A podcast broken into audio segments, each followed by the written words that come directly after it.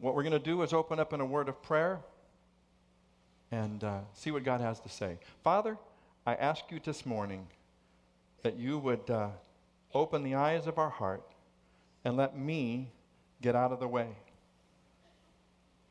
Don't let people see me, hear me, but hear you.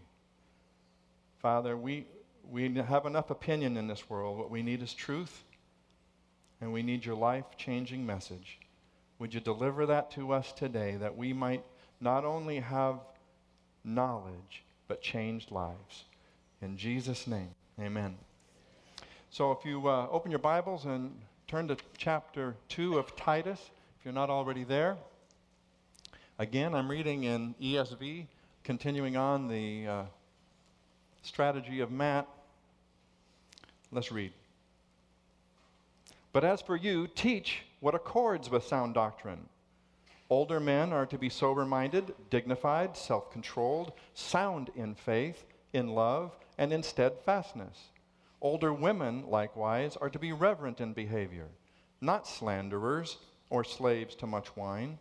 They are to teach what is good, and so train the young women to love their husbands and children, to be self controlled, pure, working at home kind, and submissive to their own, own husbands, that the word of God may not be reviled. Likewise, urge the younger men to be self controlled. Show yourself in all respects to be a model of good works, and in your teaching show integrity, dignity, and sound speech that cannot be condemned, so that an opponent may be put to shame, having nothing evil to say about us. Bondservants are to be submissive to their own masters in everything they are to be well pleasing, not argumentative, not pilfering, but showing all good faith, so that in everything they may adorn the doctrine of God our Savior. For the grace of God has appeared, bringing salvation for all people, training us to renounce ungodliness and worldly passions, and to live self controlled, upright, and godly lives in the present age, waiting for our blessed hope, the appearing of the glory of our great God and Savior, Jesus Christ, who gave himself for us to redeem us from all lawlessness and to purify for himself a people for his own possession who are zealous for good works. Declare these things, exhort and rebuke with all authority, and let no one disregard you. This is the word of the Lord. So let's just start this morning on a little journey and let's get an overview of what this chapter has just told us. Uh, he starts off in the first part of this of instructions to the pastor in verse 1 and verse 15. He bookends this thing. In verse 1 and verse 15, he talks about instructions to the pastors about their authority to teach not just sound doctrine, but things that relate to sound doctrine, sound living. Secondly, we see from verses 2 to 10 specific instructions that Paul gives to Titus that are unusual in Scripture. What you'll see here is that he's giving instructions that he, normally, when you're told to love your neighbor, is not to older men, younger men, younger women, it's to everyone, right? Okay, he here is now saying there's some specific instructions if you want to know how to live healthy living that has an impact for Christ I have some specific instructions for you. So when we get to this point, when it gets to your name and what category you're in, pay close attention. Okay? Now, that doesn't mean you can tune out everybody else, but just listen to your own, okay? Uh, and third, there's the doctrinal, doctrinal underpinnings about why this grace, why this behavior is even necessary. Okay, Paul in this book, let's get some background things for you. Paul in this book gives uh, a description of God five times throughout the book of Titus. And that description is not God the omnipotent, God the immortal, God the omnipresent. It's God our Savior. So, do you hear his theme for the book already? He wants us to know, and he wants people to know, that God is our Savior. He's not just our judge, He's just not our lawgiver, He's just not the creator of the universe, He is our Savior. So, as Christians, what message does He really want us to take to the world? That God has a rule book or that God is our Savior? It's God is our Savior. So we are going to be looking at his uh, thinking about how we can share God's plan of redemption more effectively. Okay, so the second general observation I would make is this. Um, in this chapter, they're not just instructions, but he gives unusually three reasons for his instructions. And those come in verses 5, 8, and 10. And we'll cover those in a minute. And the third observation I would make is that Paul, knowing that they already knew healthy doctrine, right? He says, But let me remind you of a couple things. And verses 11 to 14 provide a wonderful summary of what you might call the redemptive plan of God. Okay, God has worked in the past, God is working now, and God will work in the future, right? Okay? So let's just say what these are. So let's jump right in and start at verse 11. And the reason I'm going to start at verse 11, if you'll follow me there, it starts with a little word for. Do you see that? Now, that's another word for because. Now, I don't know if you are like me, and I have children that always ask, why? Why? And I try to not let that dictate whether I answer the question or not, or whether they have to obey or not. But it's inevitable, isn't it, that we ask, why? Uh, we're going to start late tonight. Why? We're going to do this. Why? Okay, so Paul kindly gives us the why because for means because. So let's just start with the because statement and we'll get work backwards. He's trying to say, and I can't spend a lot of time on this, the grace of God is an immeasurable subject. There is no way I could do justice with the grace of God in the time we have today. There's none. So, what I'm going to do is try to communicate to you what he's trying to point out to Titus about why he included it. Okay? So, let's just look at that. So, grace, in verse 11. For the grace of God has appeared, bringing salvation to all people. So, grace, what's that? Well, I like a definition I heard from MacArthur. It's God's unmerited favor towards wicked, unworthy sinners, by which he delivers from sin and its penalty and by which God's free and completely unmerited goodness, which he blesses sinners eternally. So, this is a, a concept, right? It's, it's a notion that how God acts towards sinners. But it, Paul didn't say this is a definition. He said grace appeared. Now, how can a concept appear? It can't. A person appeared, and that person was Jesus Christ. He appeared in Bethlehem when God says, I need to communicate my grace to mankind, He didn't send a messenger, He sent His Son. And His Son said, I come. Now, look what it said about Jesus. It says, when you look at what Jesus came to do, um, He is grace personified, is it not? It says, he called us to a holy life, not because of anything we have done, because of his purpose and grace. And this grace was given us in Christ Jesus before the beginning of time and has now been revealed through the appearing of our Savior, Jesus Christ. The Word became flesh and made his dwelling among us, and we have seen his glory, the glory of the one and only of the Father, full of grace and truth. So when God wanted to communicate a message of grace to us, he didn't send a messenger, he sent his son. That's what Paul's trying to say is we have a measure, a, a, a message of grace. And what does that message do? It brings salvation. Christ's mission was none other than to bring salvation, not to bring more rules, not to judge you on the rules you'd failed on, but to bring salvation. And this is an interesting thing. Salvation implies, right, that you're in danger. The world may not perceive itself in danger today, but it might be on the precipice of what the Bible calls hell. That's a dangerous position to be in. And Christ came to rescue us from that dangerous position. So now, as we go on, we have to know that every aspect of our past, present, and future is predicated and bought for us by grace through Christ on the cross. So when we look at this and we look, what Paul's just trying to say is as you communicate this message to the world that God is our Savior, remember it's of grace.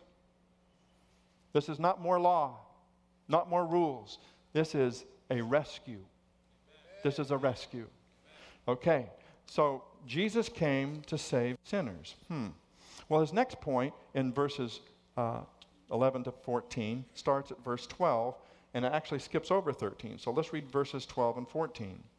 Because grace is training us to renounce ungodliness and worldly passions, to live self controlled, upright, and godly lives in the present age, who gave himself to redeem us from all lawlessness, and to purify for himself a people for his own possession, who are zealous for good works.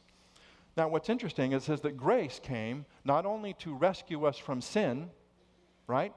To bring salvation, but it came to train us how to live rightly and to give power to live rightly. So it's going to help us. Now, train is another word for discipline, right? That means it might have some uh, aspects of it that sound punitive.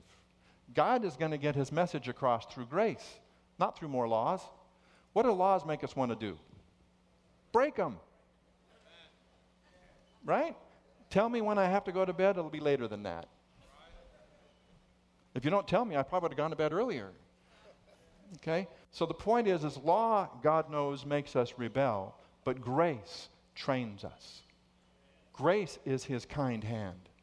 Grace is his disciplining hand. He doesn't discipline in judgment, he disciplines in grace. He's training us, he's trying to set more behavior in us. So we have to look at this really quickly and say, well, what is it training us to do? Well, we're going to study this a little bit later, but it says we're going to live self controlled lives. Now, self controlled is another word for sensibly. Now, what's the opposite of sensibly? Senseless? Not thinking? Okay, so he's going to teach us to live by thinking what we know in our heart and know in our mind is true and act on that rather than by our emotions, by what we see, what feels good. We're going to think and we're going to use senses, right? And we're going to live self controlled. We're going to live upright, godly, devout lives. Now, He's redeemed us for this purpose, right? That's what He redeemed us for. And He says, and to be redeemed, we have to go quickly because I don't have time to go through grace.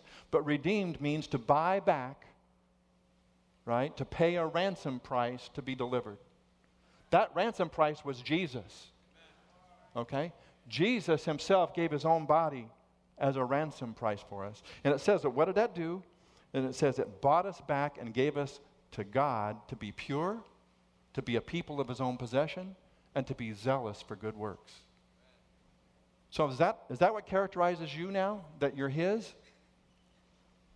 It should. Because if you're not pure, if you're not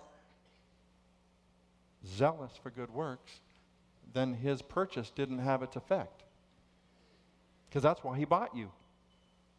And don't you know in 1 Corinthians 6 it says, Do you not know that your bodies are the temples of the Holy Spirit who is in you, whom you received from God? You are not your own. You were bought at a price. Therefore, glorify God with your bodies. See, it's all connected here. He bought you not to just hang out as your old self, but to be purified and to be zealous for good works. Now, when is that supposed to take place? This is the critical ingredient here. Remember, I talked about there was past, present, and future. Okay, the past is Jesus Christ came at a point in time in the past, did he not? Was there not an incarnation? Was there not a Bethlehem? Was there not a Calvary? The Calvary has a date in history. Okay? That's past. What Christ did for us in the past bought us salvation.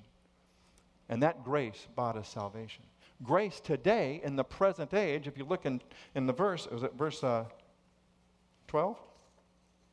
See? Live self controlled, upright, and godly lives in the present age. So, right now, God's grace is being manifest through you because He's training you to be godly, zealous for good works, and to demonstrate this grace that actually was first represented by Christ now you have the job to represent it. And when does that stop? When does that job stop? Well, it stops on earth in verse 13 because that's where we have hope. But again, if God's goal in your life was just to get you saved and sanctified, would he not take you home immediately upon saving you? It, won't you be sanctified instantly when you land in heaven? Right? So if his goal is to sanctify you, giving you more rules, letting the Spirit train you through grace over time in this earth wouldn't be consistent with that goal unless there's a different goal. And that goal is you are the representative of God's grace on earth right now. Right now. Wherever you are, wherever you are placed, whatever home you're in, whatever work environment you're in, you are an evidence of God's saving grace to mankind. That's why it's so important what Paul's telling us to do. You got to do it because otherwise you're not communicating this message accurately. And thirdly, the grace of God gives Christians hope. And I got to go fast because it says the blessed hope, verse 13. We are waiting for our blessed hope, the glorious appearing of our great God and Savior Jesus Christ. Now, hope, we know, is a positive expectation for good, right? And so it says that uh, in, in uh, 2 Thessalonians, it says, May our Lord Jesus Christ Himself and God the Father who loved us and by His grace gave us eternal encouragement and good hope. So this grace was intended to bring you hope. Why? because the return of Christ is our guarantee. Now, if he just disappeared and never came back, what kind of a guarantee would that be? Not too good. Because a lot of the things you sacrifice in this life, he says, I will pay back in the next, doesn't he? What, what, what, kind of sacri- what kind of a God would that be? He says, I want you to give up everything right now, but there's no payback. I mean, uh, that would be a little tough to get people to follow you, wouldn't it? Well, I still might follow him if I got out of hell. Okay? If you save me from my sin. But here it is the return of Christ and the compl- will complete the salvation that grace brought, bought. You catch that? The return of Christ completes the salvation that grace bought because there'll be no more sin, no more sorrow, no more suffering, no more sadness, no more separation, no more saying goodbye. Oh, man. I want it. I'd love that. It says, being with Jesus even if there was all, those things didn't matter to you. It says, For you make him most blessed forever. You make him glad with the joy of your presence. Being in the presence of Jesus is great joy. You can't help it. And it says also that you make known to me the path of life. In your presence there is fullness of joy, and at your right hand are pleasures forevermore. Man, we have a hope that needs to be shared with this world. And his return gives us urgency. Now, what he's telling us is how you live matters. Because you are the representation of God's grace. It's not your theology, it's not what you believe in your heart, it's how you live that communicates what God can do with a saved sinner. So let's move on. Okay, if I uh, start in verse 1 and verse 15, as we said, I want to skip over this really quickly, but it's important because it sets the stage for everything else you're going to hear. If you didn't trust God's word for God's word's sake, trust this. And it says, Teach what accords with sound doctrine, verse 1 and verse 15, and declare these things, exhort and rebuke with all authority. Let no one disregard you. What he's telling us right now is that we need to treat godly living just as strongly and firmly as godly doctrine. You cannot disregard godly living. And in fact, it tells leaders if people have been exhorted, you've urged them, you've pleaded with them, please live this way, please live honestly, please live faithfully, please don't steal from your boss, please. And they don't, you're supposed to rebuke them. You're not supposed to ignore them. You're not supposed to say, well, they're having tough times. These are important doctrines, and that's healthy living. So, as we begin this, let's do one other thing. We need to uh, understand that verses 2 through 10, he's trying to describe what Christian living that has an impact looks like. Doesn't anybody want impact in their world? Does anybody want impact? Does anybody want to make a difference? Paul is now going to describe the things you should display that God said will make a difference. God said will make a difference. So now it's interesting, too, to me that, as I said before, that God thought it important enough to break this out by age group and by gender. And we'll find out why. But each of you here today should hear a message, though, that's been designed for you. And these verses are all guaranteed to help evangelism. That's what his whole chapter is about.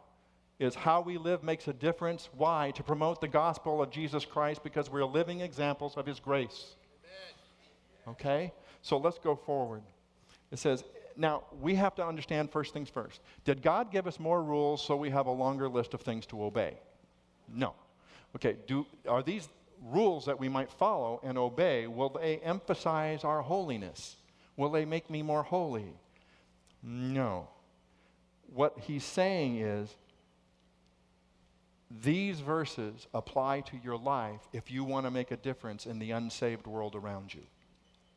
That's what this is about. So, what, what I would say is this way these actions, these commands, don't improve your righteous standing before God but they certainly make you useful to Him. It will certainly make you have an impact. If you want an impact, this is what you do. Because God has to communicate His message to this world through saved, transformed sinners, doesn't He? And if we are a bad representation of what God's saving and transforming power can do, who would want what we have to offer? Am I dead? I'm back. Okay. Is it that bad? Okay. Um, so let's go here. Turn to verse 5. Look at verse 5 with me. Paul gives us three purpose uh, clauses in this thing of why it's so important, why it's so important that we behave this way. The first one, so that the word of God will not be reviled. Do you see that? Another word is blasphemed dishonored, injured, held in disrespect, considered a lie, disregarded. What he's saying that this list of things that you will do, if you do not do them, you allow the world around you to revile the Word of God, not just you. More is at stake than just you. The very Word of God will be blasphemed because they're going to say, hey, this has no power. And so what happens is, is they look at our theology, they look at what we believe, who cares? But I look how they live, it has no power. And so our un- disobedience, our inability to live grace filled lives, makes it shout to the world untrue, false, no power. This God cannot save. Wow, that's a lot at stake, is it not? Now, we saw once before, and I won't go into it because I don't have a lot of time to do it. But if you look up 2 Samuel 12, you'll see what God said through the prophet Nathan to David when he sinned with Bathsheba. David confessed his sin, and God said, Okay, I'll forgive you. You won't die. He deserved to. The law said he should. But what he did say is this But because you caused the people, the nations around you, to blaspheme me, your child will die. Wow. The biggest offense here, the biggest problem here wasn't his own sin personally, is he caused the nations to blaspheme. That's what we do. When we don't live righteous lives before our friends, our coworkers, our unsaved people around us, they blaspheme the word of God. So, what do you think the world says when they hear of a prominent Christian who's caught in adultery, lies, thieves. They say we're hypocrites, don't they? They said, Your God doesn't have the power to change anybody. Why follow you? And it mocks the Word of God because how you live matters. Paul provides a second verse in 8. And he says, So that opponent may be put to shame, having nothing evil to say about us. Now, the concept here is the same, so I'm not going to go length, but the, the, the outcome is a little different. What he'll say is that when you give someone an opportunity to criticize you because of your unholy, disconnected living, It says, they will have evil things to say, not just about you. What's the, what's the pronoun there? About, what's the word? Nothing evil to say about us. us. Guess what? When you don't live a godly, grace filled life, it shouts to the world every Christian is the same. The gospel they all believe is false. Paul, who wasn't even at Crete, used the word us, right? And he says, You'll discredit me.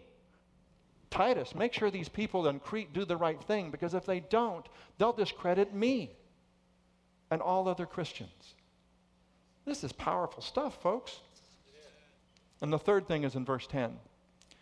And it says, These behaviors must be followed so that in everything they may adorn the doctrine of God our Savior. Now, this is the most remarkable of the three, I think, because we know that the gospel of our Lord Jesus Christ is probably the most beautiful thing in the universe, right?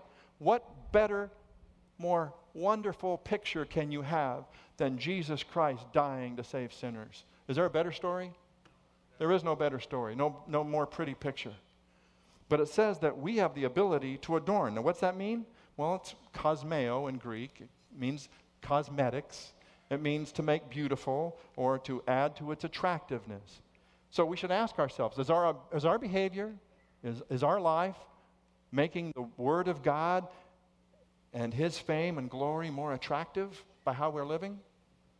It can if we follow these steps. But if we're not, we're, disregard, we're discrediting it. We're, we're like we're, we're graffitiing over the art. There's a beautiful picture, but we can't look at it anymore because our artwork is in the way. People can't see Jesus. Now, let's look at something. Um, because God's word and God's reputation is at stake, we need to make sure that what we do in life is like Jesus was. And what was Jesus? He was full of grace and truth. He just wasn't soft, kind, but I don't have any rules really. I just I'm just a nice guy. No, he backed everything he did with truth, right? So he has truth. So too many times in the Christian life, I see Christians who are armed with truth but no grace. And what that leads to is a life that looks more like a life that will dishonor the gospel because they're not kind, they're not loving, they're not gracious. They're right. Jesus was full of grace and truth, and how we live matters. Now, let's just start real quickly because we don't have a lot of time to fly through these categories. Older men. Now, I know nobody wants to raise their hand for an older man, but Paul said that older men and older women were those folks, don't hit me, over 60. Now, the people that will be most happy in this room are the younger women and the younger men, because anybody under 60 is considered younger. I'll stick there first. No. Um, so, older men. And what he wants to do, and I want you to understand this, is what are the characteristics that most fit an older man or an older woman to make them stand out as being transformed by the grace of God? That's what this is about. This is not, do you have your life in order? Can you do a budget? This is what will make you stand out to your neighbors as a godly man. And he has six things for the older men sober minded, temperate, not excessive. He's not an excessive drinker, he's not an excessive anything. Uh, he's not prone to excesses. He's focused on what matters. He's dignified. He lives a, a, a life worthy of respect. See, in the Old Testament, they said you had to respect your elders, right? Did you have to respect your elders because they were respectable? No. But he's telling these men to be respectable, earn the respect, be self controlled, sensible. These are in stark contrast, are they not, with a lot of youthful qualities like recklessness, they'll live forever, thoughtlessness. Um, these are qualities that he's asking for that should show up as you mature in life. You're seasoned. You've lived enough life to know what matters. That's what he's talking about here. Older men, you're supposed to be sound in faith, sound in love, sound in steadfastness. Which that sound, remember we talked about it last week, that means healthy. And so you're supposed to be healthy in these things. Now, that means there's no cranky old men. Okay, moving on. Um, sound in faith. That means they're not easily dissuaded. They're going to stay on target. They're going to be faithful, and that's what steadfast is. They endure to the end. Are you a man that can be relied upon? If you are, God says that will stand out in this world. Older women, there's a couple things that are a little bit different here. Reverent in behavior, and according to 1 Peter, they said, Let your adorning be the hidden beauty of the heart with imperishable beauty of a gentle and quiet spirit, which in God's sight is very precious. Okay, they're not slanderers. That means not like the devil. Now, I don't know why he wrote this uh, to older women, but it says that uh, in my study that older men and younger men seem to be more physical. They'll hurt people physically. But says that older women might do more so with words. They don't even have the strength to hit you, but they'll take you out verbally. Okay? What it says, don't do that. Don't be a person who snaps back at somebody verbally. They're not slaves to much wine, and they teach what is good. So, an important role for women is to pass on what they've learned and experienced and gained. And it says that even in verses 4 and 5. It says, So train the young women to love their husbands and children, to be self controlled, pure, working at home, kind, submissive to their own husbands, that the word of God may not be reviled. Now, again, this is to the younger women, under 60. I want some kudos for that for the younger women. Uh, but they're supposed to actually, the older women, train the younger women to love their husbands. Now, doesn't that seem odd? Love your husband? Don't they get married because they're in love? Not in this time. And what happens if you fall out of love? Now, this love, too, is not agape love. This is tender, compassionate, affectionate love. When these arranged marriages happen, they may not even know the person. They had to be trained how to love a husband. Odd, isn't it? But we're still supposed to love tender, compassionately our husbands. When you do this, it shouts volumes to your world today. Did you know that? When you are tender, affectionate, and kind to your husband, the world takes notice of it. And so does your husband. Self controlled, same pure, free from defilement, chaste, modest. Does that describe our young ladies today? Modest? See, we might be called old fuddy duddy to dress sometimes and act sometimes like this is. But God is calling us to a higher standard. God is calling us to a higher standard. And it says working at home. Man, I'm not going to get involved in here, but there's some women who can't because they must work for their jobs. But it says God puts a high value on women who stay at home and care for their homes. So do not take a back seat, women that are homemakers. Do not.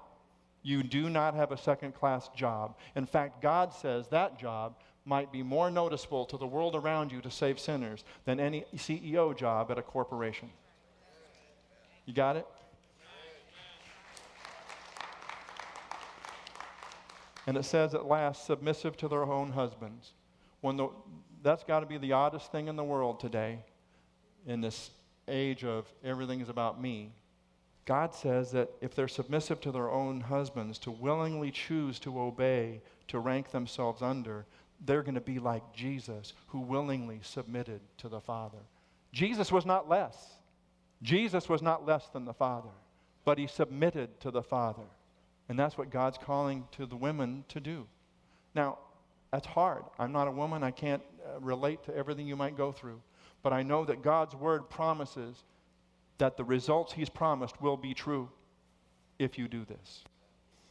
So it matters, young women, older women, how you live.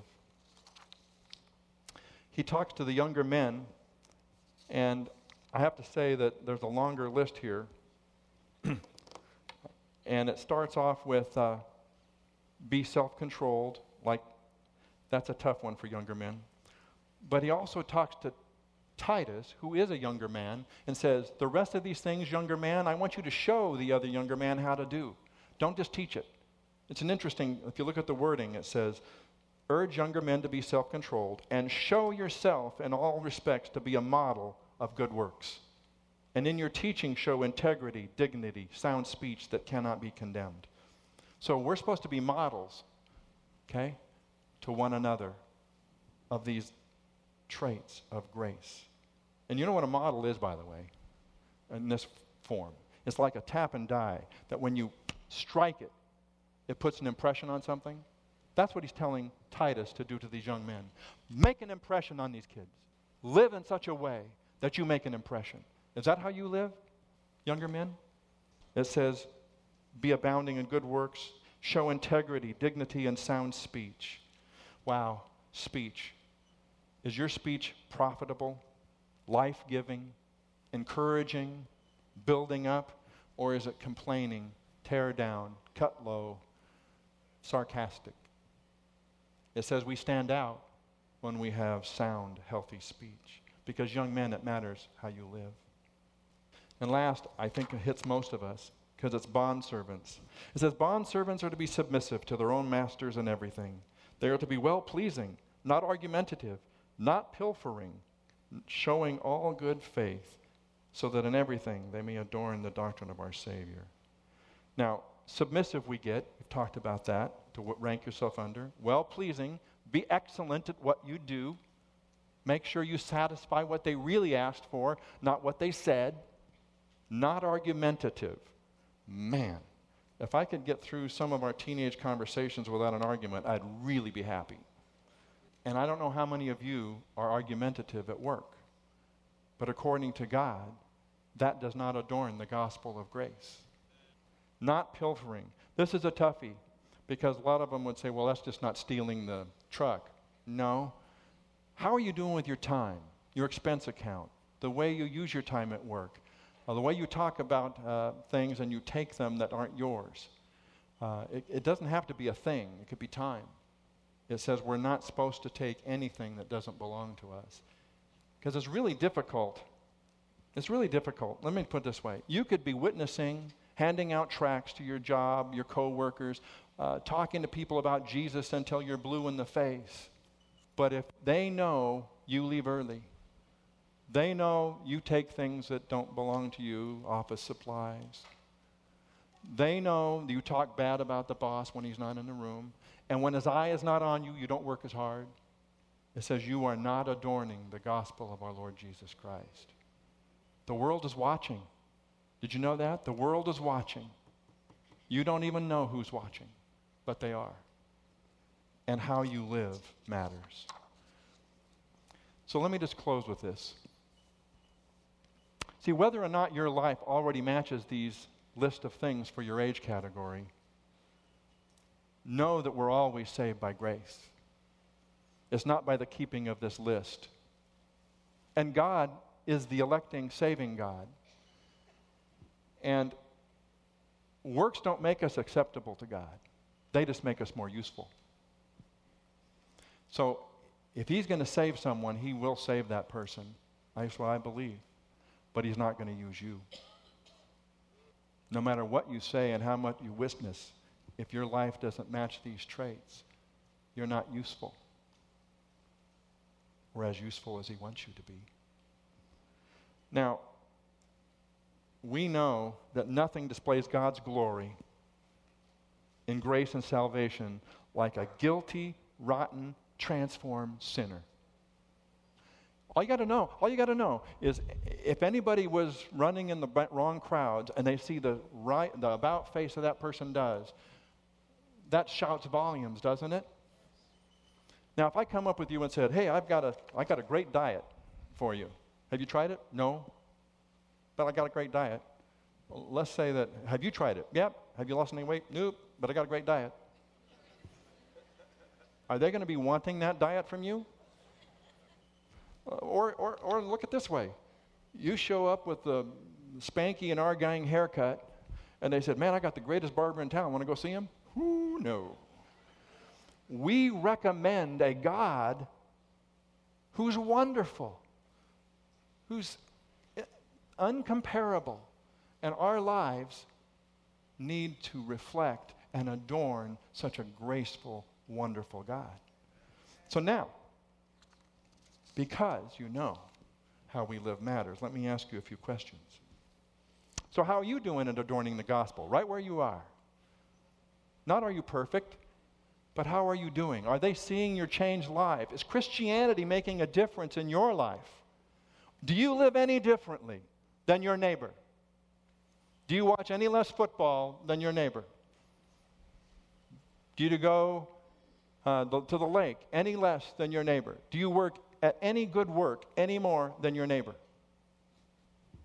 That's shouting volumes to them. Don't be like this guy. There's a poem that I read. Because some people are what I'm going to call invisible Christians. It says, I dreamt death came the other night and heaven's gate swung wide, and Jesus there with radiance bright ushered me inside. And there, to my astonishment, stood folks I judged and labeled as quite unfit, little worth, spiritually disabled. Indignant words rose to my lips, but never were set free, for by the look of stunned surprise, not one expected me. Is that you? Will your neighbors know you know this tr- saving, transforming God by how you live? Is God's grace producing godliness and self control in you? Do you have a passion for good works? That's a test. If you have no passion for good works, I'd really go back to step one. Do you have this grace? God said that Jesus' redemptive power bought a people who were zealous for good works. You're either bought or you're not bought. You either belong to Him or you don't. You need to check do you have a zealousness for good works? And are you living in light of and in great anticipation of Christ's return? It says it's the hope of the church, right? The blessed hope. So, when you think of Christ's return, does that give you hope or anxiety? Do you anticipate eternal reward and joy and pleasure at the right hand of Jesus? Or do you anticipate punishment, suffering, separation, loneliness? The difference is the grace of God that appeared to all men at Calvary. It's not the rule, list of rules. That is about us being effective Christians where we are. That's about us extending the grace of God in this period between Christ came and Christ is coming again. And in the middle is us. The mission is ours. I would just uh, ask you to consider where are you in that mission? Heavenly Father, we thank you that your word tells us all we need to know for life and godliness. And that you want to use us, Father. You want to use us to extend your kingdom and to show the love and grace of our Lord Jesus Christ to a lost and dying world in ways that they can recognize and give glory to God. Father, forgive us for not living in a way that magnified and adorned your gospel. But Father, help us to know and to follow your word and apply it so that we can make a difference in our world for Jesus. And Father, for those that don't know this hope, they don't have the hope, would you allow them to know Jesus Christ today so that their destiny will be changed because Jesus Christ came to save sinners? That's the mission he had, and that's our mission too. In Jesus' name, amen.